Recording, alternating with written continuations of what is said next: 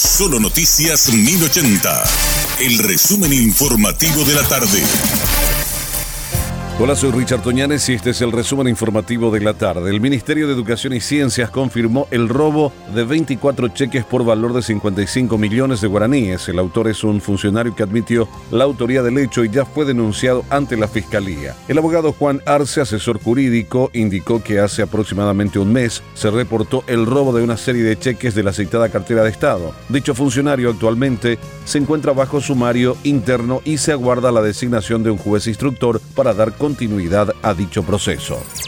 Tras viralizarse el caso de un productor de leche de la localidad de María Auxiliadora, departamento de Itapúa, que desagotó su camión cisterna frente a la sede regional de la ANDE en forma de protesta por haber perdido la materia prima a causa de la falta de energía eléctrica, el titular del ente estatal Félix Sosa visitó la zona y conversó con los pobladores sobre sus inquietudes. El titular de la ANDE se comprometió a identificar los sectores productivos sensibles al suministro de energía eléctrica como el de la producción de lácteos para brindar una atención personalizada y lograr una mejor coordinación entre la ANDE y dichos sectores en la zona.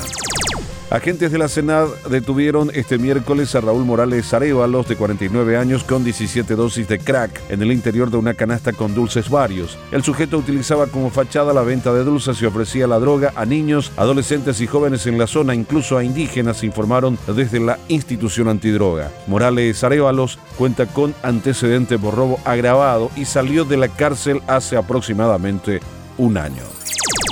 El servicio de hemodiálisis para pacientes del Hospital Regional y del Instituto de Previsión Social de Concepción se suspendió por una medida de fuerza realizada por personal de blanco contratado por una empresa privada. Esta medida dejó a 110 pacientes crónicos sin poder realizar sus tratamientos. Según la denuncia, la empresa Sterimed adeuda dos meses de salarios a los 24 funcionarios, entre médicos, enfermeros y empleados administrativos, quienes decidieron llegar a la medida extrema de suspender los servicios hasta que se regularice la situación.